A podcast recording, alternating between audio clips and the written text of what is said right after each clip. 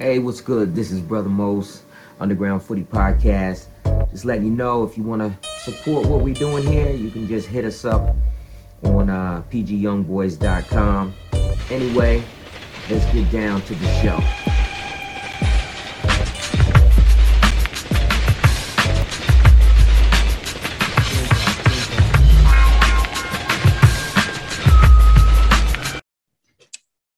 All right, ladies and gentlemen.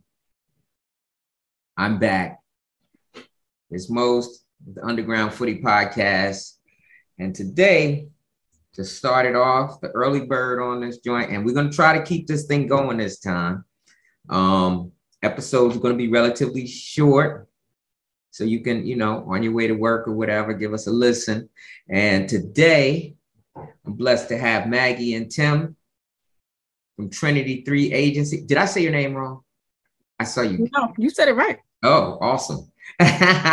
Now, some of you who, you know, are involved with social media, I'm sure already know about this young lady. She is USA's first Black registered soccer agent. And I don't know if that includes other sports because, you know, I'm kind of heavy on the soccer side. But, you know, dealing with both MLS and NWSL. All right. I would see you involved with a lot of things dealing with football. And I also realized that you were an agent, but at the same time, you seemed very accessible, at least at that moment in time. And I, you know, we've spoken in the past, you know, about various issues and things, but I really wanted to get you on here so that you could kind of let the world, my folks, see you in person instead of just, you know, on Instagram and stuff like that. So first, give us your all of your handles on Twitter. How do they find you? Yeah, so it's Agent Maggie Intim. Right. And then on Instagram, it's Maggie.Intim. And it's very easy. Once you type in Maggie, it'll come up. There's not many African-American women that go by that name. So right. you won't miss me, basically. Okay. And Tim is spelled N-T-I-M. Yep. For those who maybe haven't seen it written before. So yeah, Maggie and Tim. All right. You got it good. Thank you so much for the opportunity. I'm super grateful and grateful for the connection that we've made, and just, you know, you're one of like my go-tos, right? When it comes to anything DMV related or just youth soccer, and it's just, man, we got so much to cover. I'll say that. All right. All right. Well, I promised them that we wouldn't go super long. So what we may do is we'll make you a reoccurring guest if necessary, which I'm sure it will be necessary, because one of the other things that I'm thinking about doing is maybe we'll go on, you know, we go on Twitter and have some of those spaces where other folks can check in. Yeah, we can get some conversation going, maybe on stuff that's happening very currently. You know what I mean? I like that idea a lot. Yeah. So, all right. First question I'm going to ask is, why did you decide to become a sports agent? Ooh, I get this a lot. So for anybody that knows, you know, when you grow up in New York City, sports is like the culture, right? Like, so from a young age, I used to play basketball. My uncle had taught me how to play ball, and, you know, I used to watch the New York Knicks, diehard New York Knicks fan. So you dying hard sometimes. But no, when they do it, we're not even going to get into that. But, and so during that time too, I used to play, you know, soccer for fun, and being a first generation born here to Caribbean and African parents, it was like, look, we didn't have no money to put you through no academies or anything like that. So you better kick a soccer ball around the yard or something, you know, and that was my way of playing. And all the kids in my neighborhood, I grew up in Jamaica, Queens, South Jamaica, Queens. And so a lot of the kids in my neighborhood were playing basketball. So we're like, you know, my neighborhood was the home to like Rayford Austin, Tina Charles, Anthony Mason. So, you know, all the names I just mentioned are basketball players. Mm-hmm. It's not one soccer player that came from my neighborhood. So it's kind of hard to be what you can't see, right? And so for me, I switched the soccer ball to a basketball and was playing ball and, you know, did that. But I never forgot what I wanted to do within soccer. And so I said at some point in my career, I would love to be an agent. And if I were going to be an agent in any sport, it would have to be soccer or football, as we call it. So fast forward all them years later, here I am. All right, cool. So, like I said, I've probably known you as far as being in communication with you just over a year. Yep. What are some of the changes that you've seen in the soccer landscape since you've been involved with it? Oh, so since I've been involved with it from a representation side, so I'm 2 years in now. So much has changed, right? When I first came in, there was no like MLS Next. It was more of the simple like pay to play model. And so I noticed that changed tremendously. So you didn't deal with the DA then? Nope. Oh. Nope. Okay. Nope. And right. Honestly, I'm happy I didn't, because let's be clear, me being, you know, one of the only African-American females in the U.S. in this space, let alone when it comes to MLS and representing men, I'm the only Black face, right? Black woman. So it's already challenging in that aspect. So you can just imagine dealing with, if I was dealing with the DA at that time, oh man, I don't know. Mm-hmm. I don't know if I'd still be in it. Because I'd have probably lost my mind at some point. But I think now with this new like MLS Next structure, it's interesting. There's still a lot to learn, but I think it can work, and it is working to an extent. So like I said, there's a lot. Okay, now quite obviously MLS Next is, you know, they have the, you know, affiliate clubs and the clubs that are not direct, they don't have a first team, right? Now, you also have the clubs that are outside of that bubble, right? And then you have also the MLS clubs.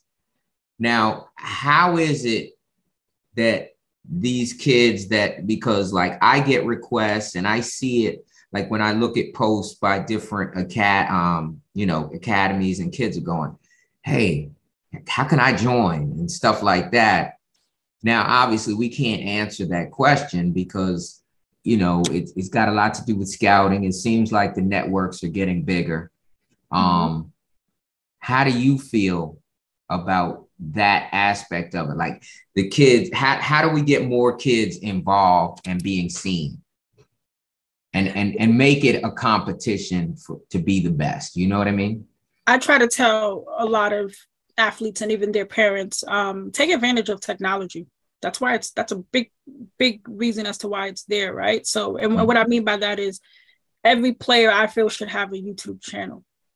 Okay, it's free to create one, and you create this channel, and you can upload videos, you upload your highlights of who you are. Because like you said, these players want to get scouted. They want to be seen. And to me, that's one of the ways that I come across players outside of watching, you know, whether it's academy games or, you know, tournaments. I'm looking on YouTube. I'm looking on, you know, Y Scout. And I'm like, let me see all the kids in like this neighborhood in particular, or this area, this city, this market. And so I want to be able to go to YouTube and see things that I don't necessarily see. Because sometimes you can only fit but so much into a highlight reel. So show me some other videos or highlights that you have that maybe it didn't make the highlight reel, but it also shows the versatility, right? Because then you have some kids that can play more than one position. And sometimes you only see them playing as a winger, or sometimes you may only see them play, well, outside of goalkeeping, that's like the only position where they kind of just one, right? So, you'll see players that will play as a winger. They could play as, you know, a forward. You got some that are playing as a center back, a right back, a left back. So to me, that's one way.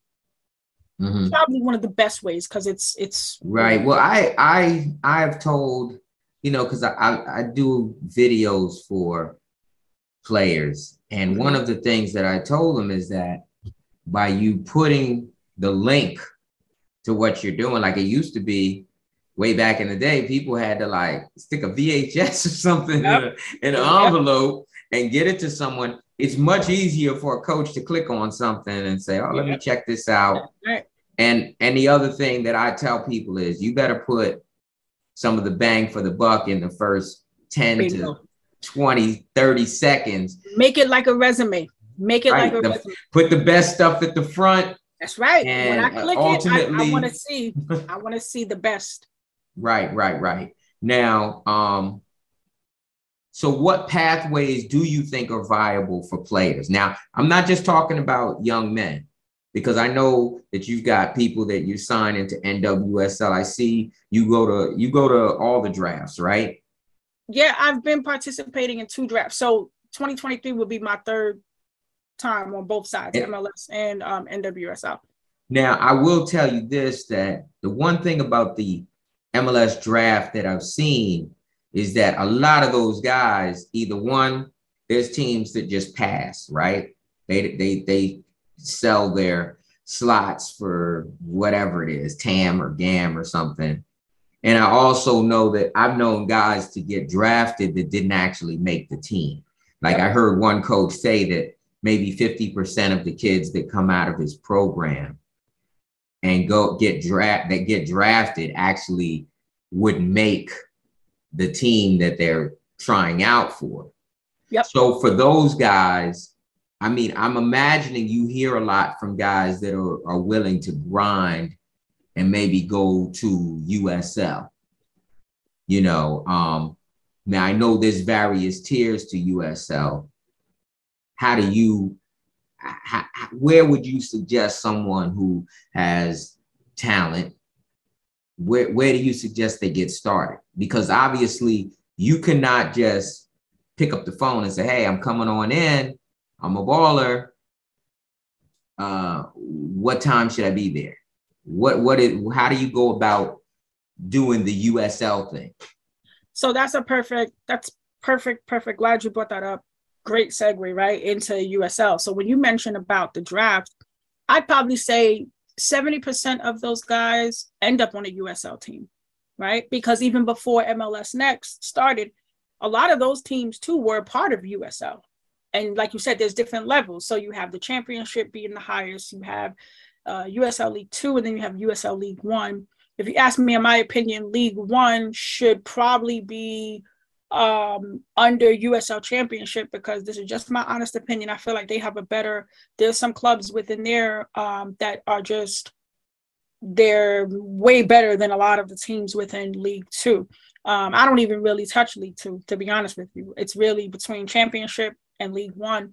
And to go back to your original question about players getting in, I mean, look, if the opportunity is there for you to draft, to get drafted to a club, absolutely, right? It's good. You get a little bit of that exposure. But if you do end up on a USL Championship team, now I'm going to bring it where it's almost similar. I like to look at it as basketball. You have the NBA, then you have the G League. Some players are not NBA ready, but they are G League ready, where they go through the G League, they get that development, and then they move on. And it's kind of the same thing. But I've seen instances where some players, it's not even a bad thing if they're not MLS ready, but they are killing it on the championship level side, that sometimes even that pathway, they go from USL Championship to Europe. And we've been seeing that within the past year. Well, I mean, some of that seems like it's due to the competition between, because USL and MLS seem to have kind of a relationship, but I believe that the MLS Pro thing is causing some friction there. Now, I've seen MLS kids, academy players, that move over to USL for various reasons, you know. So I do see it as a lot of guys are using it as a viable pathway, especially if they want to try to go international. Mm-hmm. Now, one of the other things is I have, you know, friends whose kids play internationally And I've seen guys go international. I've seen guys choose not to. And I think that one of the things that people really have to be aware of is everybody's pathway is going to be different, but you could be a very good player that might be able to play in the MLS, and you decide to go grind overseas, and they don't handle things the same way. You know, paying somebody $1 million or $1.5 million does not mean that that dude has to be on the starting 11. It could be you got some value. We may loan you out. And I mean, to them, it may not seem like a ton of cash, right? It may seem that way to the player. So their assumption may be, oh, when I get out here, I'm gonna be killing it. But each country, each league has different things, it seems. And so some of our young guys are kind of like, wait a minute. You know, they get caught up in the social media side, and they're like, they're seeing what their contemporaries are doing, and they're like, well, nobody even knows I'm here, you know? Yep. But it also seems like guys can really develop without that hot spotlight or that target on their back too. Absolutely. Absolutely. I like the USL Championship. So my first client, Hugh Roberts, has played within the championship level for how many years now, right? And he is probably, to me, just, you know, an overall great athlete, great person on and off the pitch. He's a veteran, you know, he's a vet in that space. And there's so many other guys that I've seen, like I said, because even before I became an agent, I always was a fan of this sport. So I watched the different levels, from the college to the USL to the MLS to international. And so, you know, a lot of stuff with what you touched on, I definitely agree. It makes a lot of sense. But the question becomes, right, like, what is the best path? It's kind of hard to define that because every person's path is different. Right. And now on the women's side, how do you see it? Because, like, I just saw our 17s get bounced, and, you know, everything I'm seeing is, yo, the rest of the world is catching up. Mm-hmm. And so now it seems like it used to be like, okay, NWSL, that's the goal. But now a lot of girls are playing, a lot of women are playing overseas. Yep. And those leagues seem to really be on the come up. I saw them playing like Old Trafford or somewhere, and I was amazed at the number of heads that were up in there. Right, yeah. So do you feel, what has changed for the women's game? I mean, the women's game is a little bit different from the men's side too, because, like, with the men, you know, in the States, at least, like, we have the MLS academies and things like that. If you notice with NWSL, you don't have like, oh, this such and such player is getting the call up to the first team coming from Angel City Academy. So that's one part where... Do you think they're going to try that again at some point? Yes. And then I think that's, to me, with the USL W League, that's how I look at the W League, as kind of like, it could be an academy system in a way, because it's like semi-pro. Then you have a whole nother league, which is the Super League that's coming for USL. So that's, hopefully there can be some type of relationship pathway where players that may go to college and play 3-4 years, get their degree, because I always encourage the women to get their degrees to have something to fall back on. If they don't make it to the NWSL, like they don't get drafted, or they go through the trials and they don't get signed, then your option could be you can go overseas, or you can go and play for USL, you know, because USL would be considered as the second league for women within, you know, soccer here. So the pathways is different, but Europe, you know, going to Europe, I just sent 3 of my clients to Australia. Australia is a very, very good league as well for development for players. And these are women clients? Yes, these are women clients. They not playing like overseas. Is becoming, it's real. Like, I watch those games and I'm like, wow. Mm-hmm. But, you know, here's the thing. This is what I was explaining to a friend in Europe the other day about the difference, right, with the women, what I see. So in America here, we're known for that speed, right? That's why when you look at the women's national team, it's like they can't touch us because we, you know, our speed is impeccable. And a lot of us are good technically too.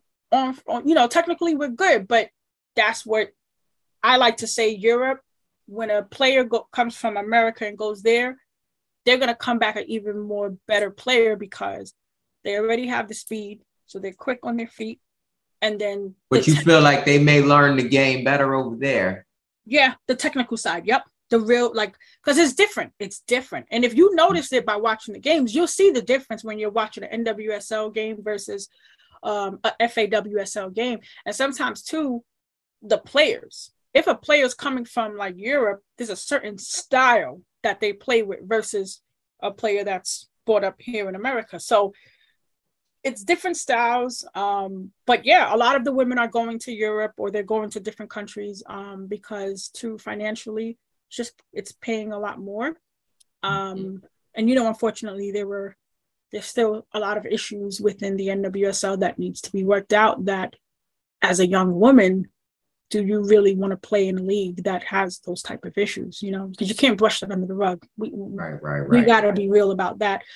So that is something that even I noticed with clients now. That was a big reason why they're like, look, I don't even want to play in this league. I'd rather go overseas. Now, when let's say a player is looking at signing with an agent. Now, I would assume in most cases, the agents, in my experience, the agents tend to reach out to the players, and they may reach out to them relatively young to develop that relationship, but they're not signing them at that moment in most cases. Mm. But I have seen some instances where maybe the parents weren't as savvy and these kids have signed before. And basically, they've eliminated any eligibility to go to college if it gets out, right? Yep. I mean, yep. I don't know how heavily the clearinghouse and the NCAA are actually looking into that stuff, but you know, I've always told kids, look, you'll have time, and you know, one of my first interviews was with Eddie Pope, and he told me. He said, listen, if a guy is pressing you to sign your kid, at that point, you need to run, don't walk. Yep. You know what I mean? And so that's kind of the information that hopefully got out to folks. And, you know, but what is it that you do look for when it is time? So if I'm looking for an agent, and I try to advise parents on this, I mean, talk to as many agents as possible, right? Because they're all not going to be the same. There's so many things I would look for, like their track record. So what players have would most agents be like, hey, call my client, this one, that one, and the other? Some would. The good, to be honest with you, the good ones, you know why? Because if you got a good reputation and you do good work, then even if you're no longer representing a client, if that client could still refer you, then that means you're good. And if the client doesn't, I mean, you're going to have some people that may be in their feelings, so they may feel a certain type of way. Yeah, that's true. I mean, I guess. But you can call them. But I would say this, that, like I said, there's certain things to look for, right? Like the agent's track record. That's a whole nother topic. I think that's a space. Yeah, we'll have to do that. We'll do a different one. We're going to have to do that on spaces, but I will say, because there's just so many layers to the agent side, man, and you touched on a little bit of it about, you know, and Eddie Pope, I agree 100% with what he said. Anytime they're pressuring you, it's never good, because anything that comes too fast like that and they're just putting pressure on it. I got another one for you. Mm-hmm. What's the difference between an agent from abroad and an agent that's U.S. based? Now, I know a lot of them do both, but they always have a U.S. based person. Yeah. And so, for instance, how does an agent in Germany get paid for dealing with a player? See, that part is hard to say because it's so much. Once again, that's a spaces, man. We got to do a whole spaces on finding an agent, understanding the fees. But I'll say this from an American side, at least, with MLS, USL, what they've done is the leagues will pay the agents out. The league what? The league pays the agents. So MLS, USL, they pay the agents. Well, you mean like a percentage of whatever their contract is? So whatever the percentage, yeah, whatever the percentage is. So it's not like they pay the player and then the player pays you. It's just, it's set up in the contract. On the men's side, for USL, MLS, that's how it is. Usually it should be the same overseas, but it's a little bit different because, you know, people be doing their own thing. I'm not calling nobody. Yeah, but like, for instance, USL are independent entities, yeah, right? MLS Next Pro will be considered, as far as I can tell, independent entities. Still now, independent, but still of MLS, right? So they're still within that. Yeah, I suppose. I mean, it's foggy. I don't really understand it. So I'm not going to sit here and state anything like facts. That's just kind of what I'm understanding. Yep. But like if you get a check and you play for, let's say, Atlanta United, that check's going to say MLS on it. Yeah, Major League Soccer. I'm talking about the players. The players are going to receive a check that says MLS. It's not going to say it. Yeah, they're going to get their check and they don't have to worry. They shouldn't have to worry about paying me because the league, we already worked that out. Okay. Now, if that ever happens where, if it ever happens where, you know, an agent is asking for that, then there's a problem. No. I think you didn't quite understand me. Like when I'm talking about just in general, a step away from the agent side of it. Mm-hmm. MLS checks come with MLS or the name of the team. Do you know? I'm confused because I've heard people say that the MLS issues the checks, and then I've heard other people say that, you know. I mean, I don't know. It's coming from the league. It's coming from the league. Okay, great. It's coming. Now, how have your relationships with the clubs evolved, right? Like from when you first came in, you know, and they probably, you know, like, and now where you're at, because you represent, you know, good number of players. How has that changed? How did it change? Not how has it, how did it change? What do you think brought about that change? I think I earned a lot of the GMs, the sporting directors' respect, right? So I had a relationship with MLS in terms of the league prior to becoming an agent from my days working in sports marketing and sponsorship marketing. So I've known a few people there, and making that transition to add the representation side made it a lot better, but it was tough in the beginning because I had to kind of email twice to some, be real specific, let them know I am Miss Maggie and Tim, you know what I'm saying? So that you place that emphasis, like, look, this is a female, and yes, I mean business. And then also too, just bring in good talent. I think at some point, a lot of the clubs kind of respected that, and they saw too that I really care for the player. Like I really have the player's best interest at heart. It's not really about a dollar, right? And many people would say, oh, it should be about the money. Yeah, it is. But I've made a lot of money in my career. So it's not about that. It's about making sure this player's well-being is taken care of and the interest is good on both sides. So, you know, kind of earn their respect. And of course, with the draft, you know, being able to work with some players and kind of help them get drafted and things like that. So It took some time, and it's still a process, man. 2 years in, it's still certain clubs. I ain't messing with them. Like, listen, because there's gonna be something with this, you know, person. But and that's understandable, right? Because I'm the woman. I'm new to this space. When there's others that's been here a long time, so I get it. But I will say a lot of them have been just super supportive. To be honest with you, like they've. When it's close to draft time, they know I'm coming with something. So they're prepared. They're like, all right, Maggie, what's up? What you got for me? You know, so it works out good. And yeah, until you get like that number one player, you know, everybody. Yeah, well, speaking of that, we're going to touch on this briefly because we can do a whole episode on sponsorships and NIL and stuff like that, right? Which is name, image, likeness. I will say that now colleges deal with that. I know that you had done some work prior with like 50 Cent and Coca-Cola and Kylian Mbappé.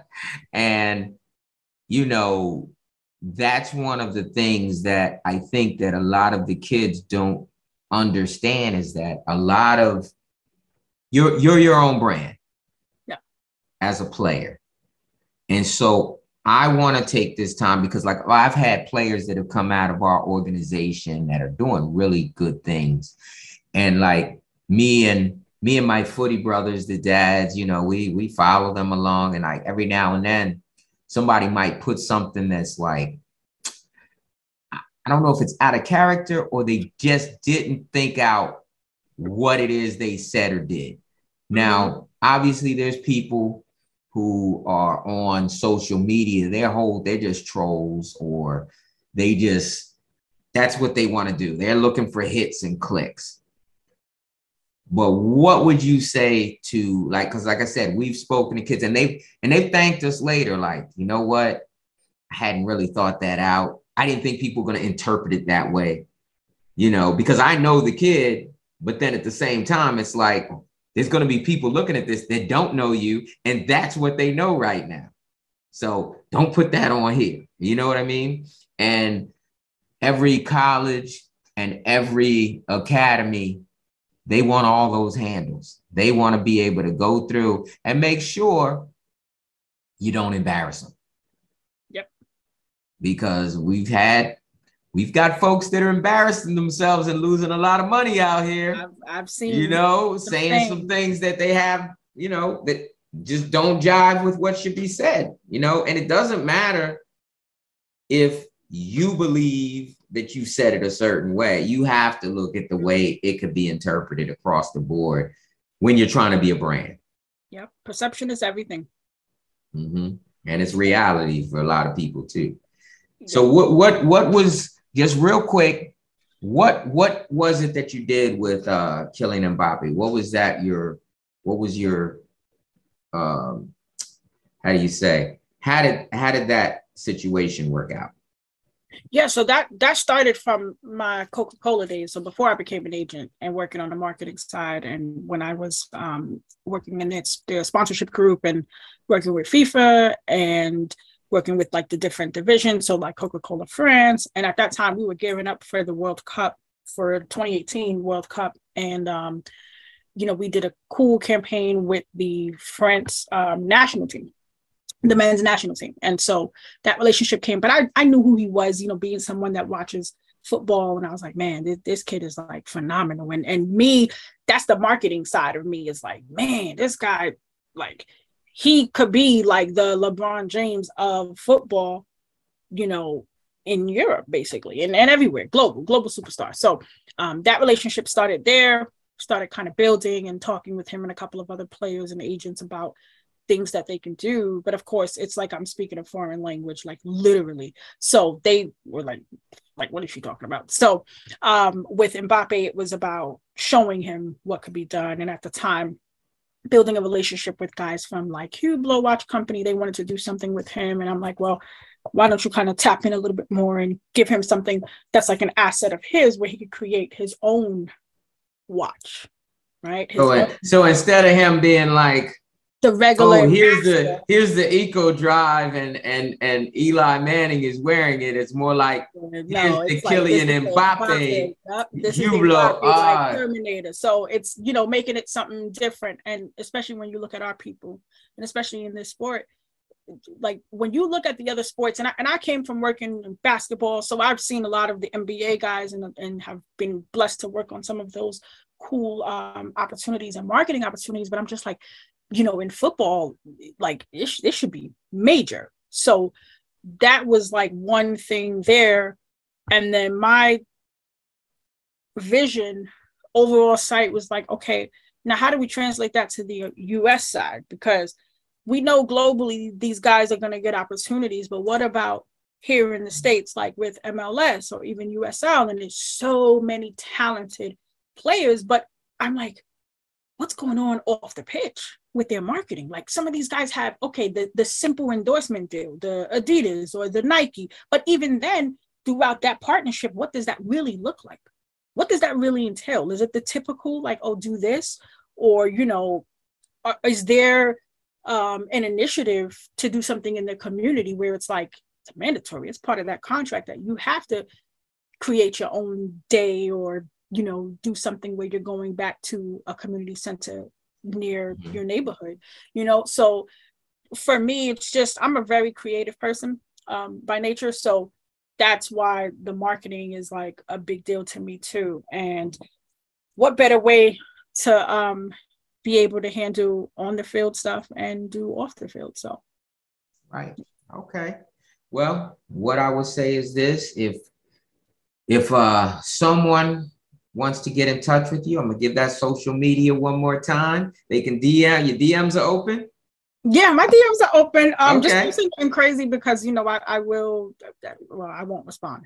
I've learned that. Don't respond. If they say something crazy. Yeah, because I don't want nobody to put that. What I'll tell them is they can DM me and I might be able to verify that they're legit. Yeah, no, but they can definitely, yeah, you know, especially the parents. I get a lot of inquiries from parents, and my thing is like, I'm probably one of the most accessible agents in this, especially in this space.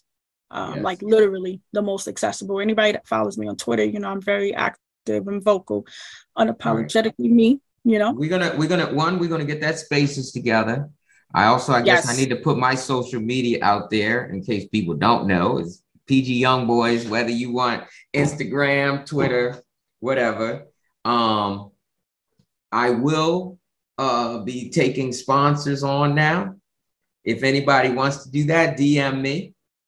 And I'm going to probably have to hire you to help me find some sponsorships. But we're going to work it out. Yeah, because, you know, it's just for me, this is something we're going to try to do on a relatively consistent basis. I'm going to keep it short like I promised the people. And that way they always want some more. So I want to thank you. It took a long time for us to get this thing going. And, you know, I had done podcasts like coming out of COVID and stuff like that. And it was fun and then life caught up with me. But, you know, a lot of people have requested that I get this thing going again. So that's what I'm doing. So no, I love it. Thank you so much. Thank you so much for the platform and for the opportunity. And I'm so glad we got to do this. And we're going to keep, you know, we're definitely going to continue. I definitely want to do the spaces for sure. Let's do that. And yeah, just thank you. Thank you for coming on the inaugural, you know, next episode of the Underground Footy Podcast. And I'll talk to you soon, okay? Thank you so much.